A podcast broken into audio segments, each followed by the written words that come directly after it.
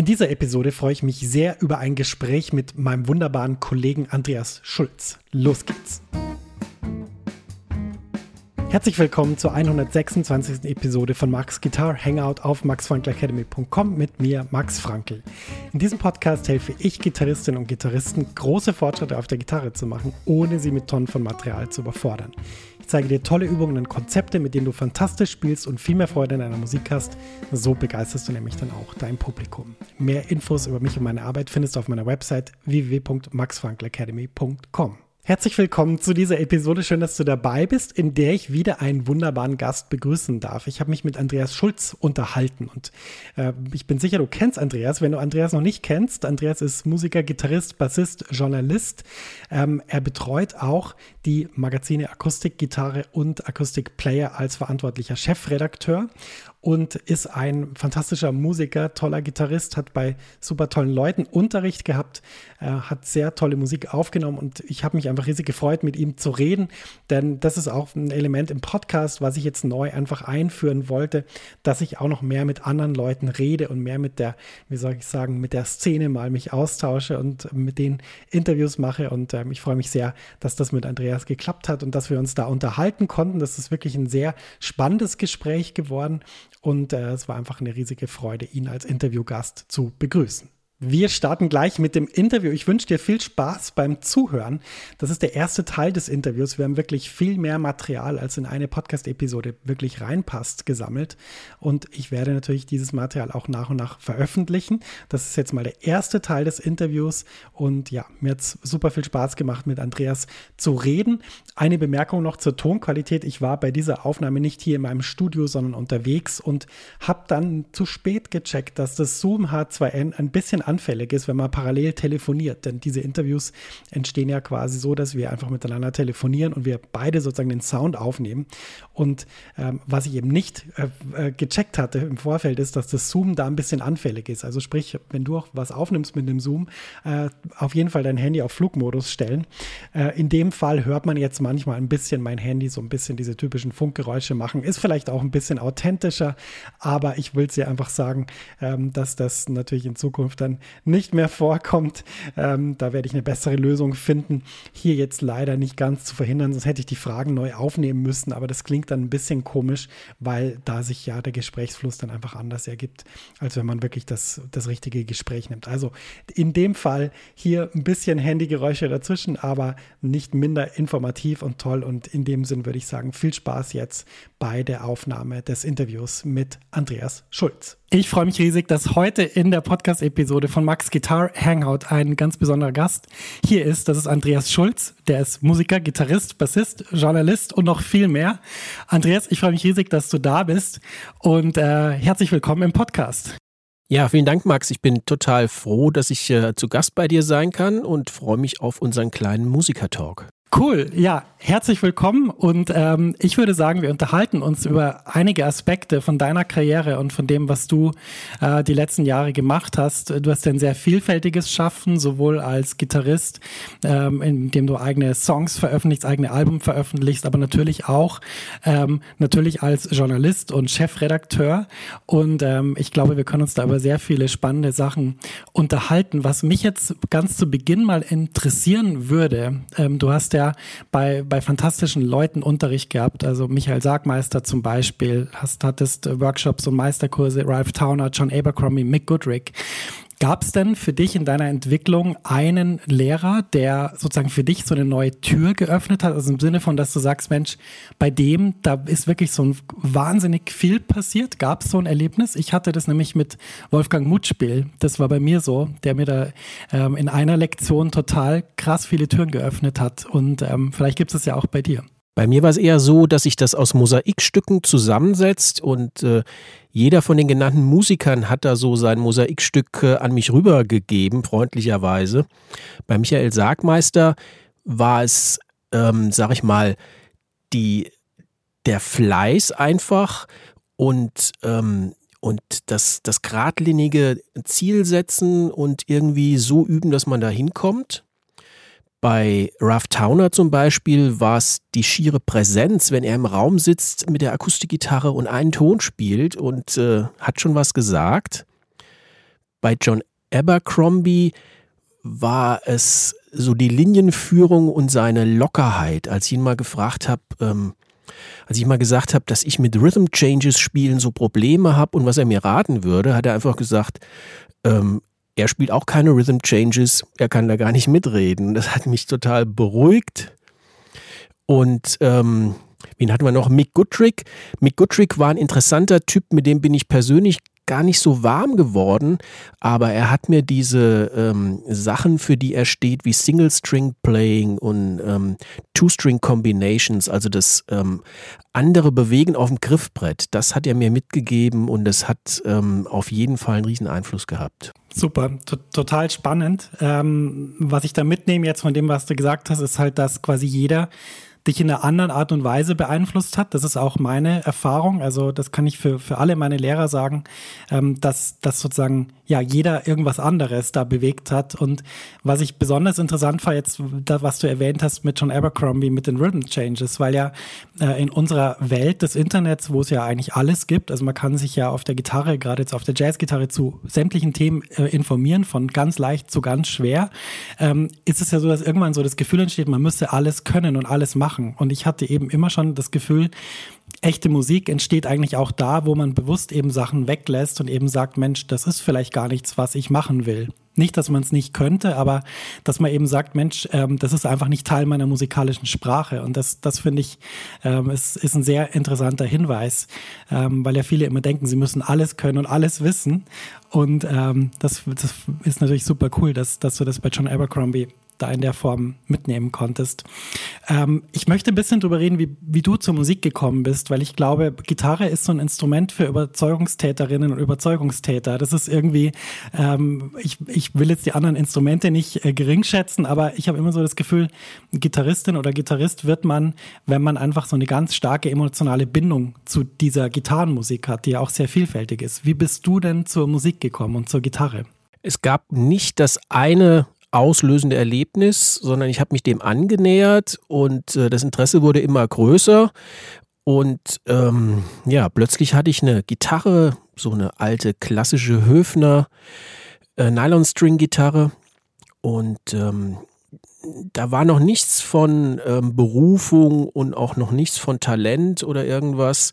Das hat sich aber geändert ab dem ersten Mal, wo ich mit einem anderen Instrument zusammengespielt habe. Und das Erlebnis, wie zwei Instrumente zusammen klingen, wenn sie zusammenpassen und auch was Passendes zusammen spielen, das hat mich ähm, das hat mich völlig emporgehoben und ab da war irgendwie klar, dass ich das ähm, zumindest weiterverfolge. Und dann kam eine, eine Phase, wo ich einfach sagen würde, ich war Hobbymusiker, mehr so im Rockbereich. Und äh, von da hat sich das langsam über mehrere Jahre einfach professionalisiert. Super interessant, ähm, dass du das, dass du das feststellst mit dem Zusammenspielen, weil das ja auch was ist, was also wenn ich jetzt das äh, sagen würde und darauf antworten würde, würde ich das genauso sagen, dass mich eigentlich an Musik immer sozusagen diese Kommunikation, der Austausch interessiert hat. Und dass das ja zum Beispiel gar nicht so stark stattfindet, wenn man jetzt einfach nur zu Hause sitzt und sich mit einer Kamera über irgendeinen Backing-Track was ausdenkt und das dann aufnimmt und auf Instagram hochlädt. Also ähm, das finde ich sehr interessant, dass du das, dass du das so nennst, weil das war auch für mich immer der entscheidende Punkt, der irgendwie Musik von, von so einer ja, von so einer tollen Sache zu einer großartigen Sache gemacht hat, eben die Kommunikation mm, mit den Menschen. Was würdest du denn sagen, was muss man denn üben oder lernen, damit man in der Lage ist, das zu erfüllen, also mit anderen Menschen über die Musik zu, zu ähm, kommunizieren. Das ist ja, natürlich geht es da um Material, aber vielleicht gibt es ja noch andere Sachen, die dir einfallen, die wichtig sind. Also ich würde sagen, wie bei jeder Kommunikation muss man ähm, auch in dem Moment, wo man selbst der Aussender von irgendwas ist, also als Musiker während des Spielens, muss man immer noch genügend Potenzial haben, um auch zu hören. Wenn man den Kollegen nicht zuhört und zu 100 Prozent auf das eigene Spiel achtet, wird es schwierig mit dem Zusammenspielen. Und das heißt, das Üben dient für mich nicht nur dem eigenen Vorankommen und dem Besserwerden und mehr Spielelemente unter Beherrschung bekommen, sondern auch, ähm, dass die Sachen so fließen, dass man immer mehr Konzentration auf nach außen richten kann.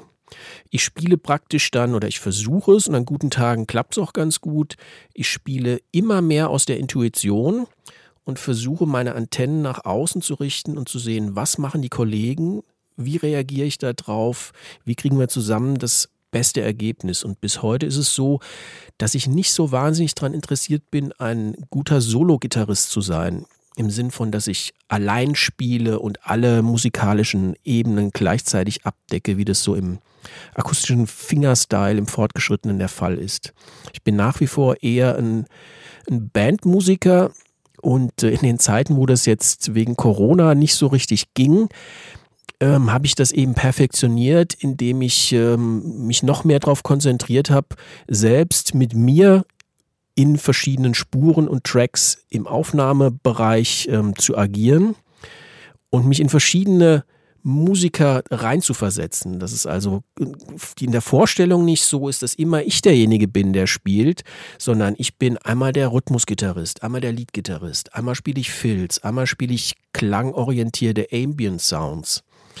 Und ähm, das hat für mich, selbst wenn ich hier allein im Studio arbeite, hat es für mich immer noch eine Art von kommunikativem Aspekt.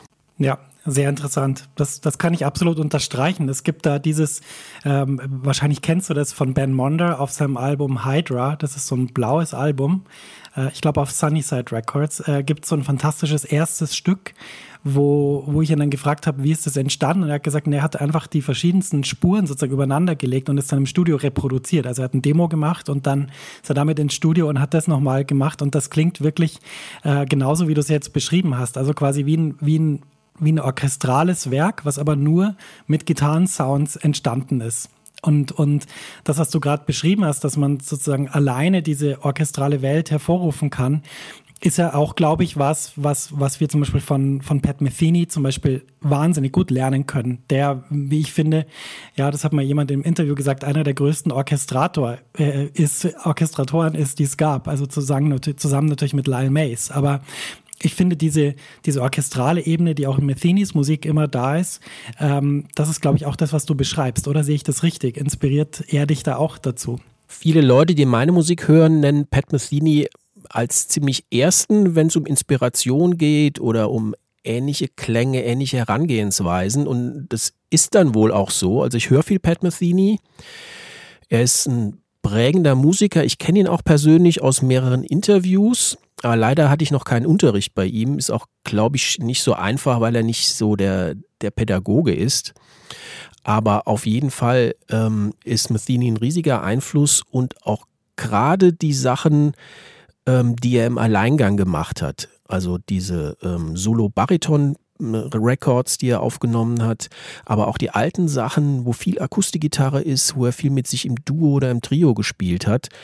Das sind einfach ähm, unglaubliche Vorlagen, auch gerade wenn man Lust hat, mit verschiedenen Instrumenten zu arbeiten, mit Nylonseitengitarren, Stahlseitengitarren, Archtop-Jazzgitarren, ähm, oder so Sachen, ähm, die ich kürzlich so ein bisschen für mich entdeckt habe, so High-Strung-Instrumente, also Gitarren, die nicht in Standardstimmung sind, sondern darüber liegen.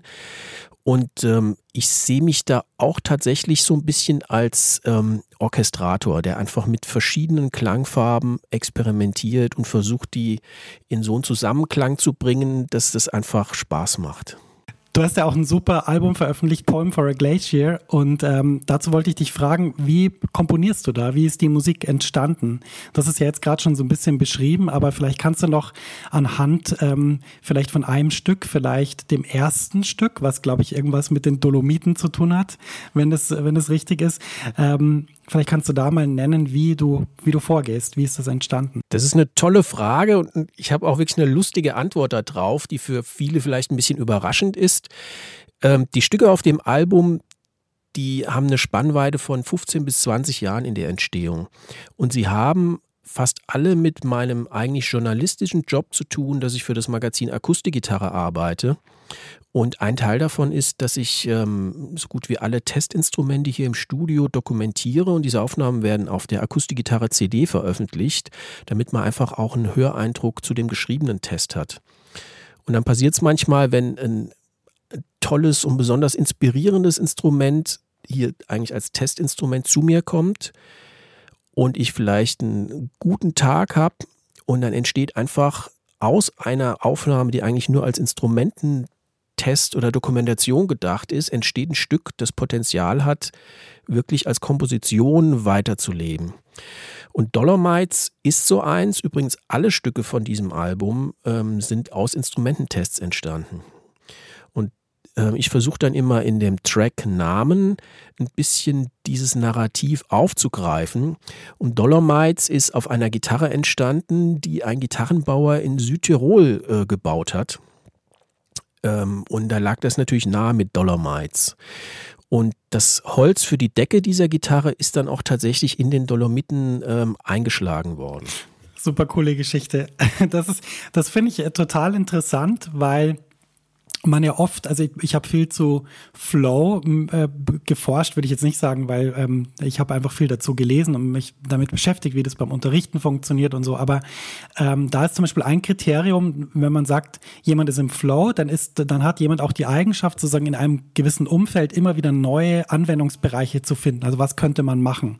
Und das ist natürlich, äh, da sitzt du natürlich total an der Quelle und das ist natürlich auch eine wahnsinnig inspirierende Sache. Also äh, neues Instrument zu spielen, was einem gefällt, finde ich, lockt ja immer auch neue Facetten aus der eigenen Musik hervor. Und deshalb ist das, äh, ja, das, das ist ja natürlich eine super, super coole Sache.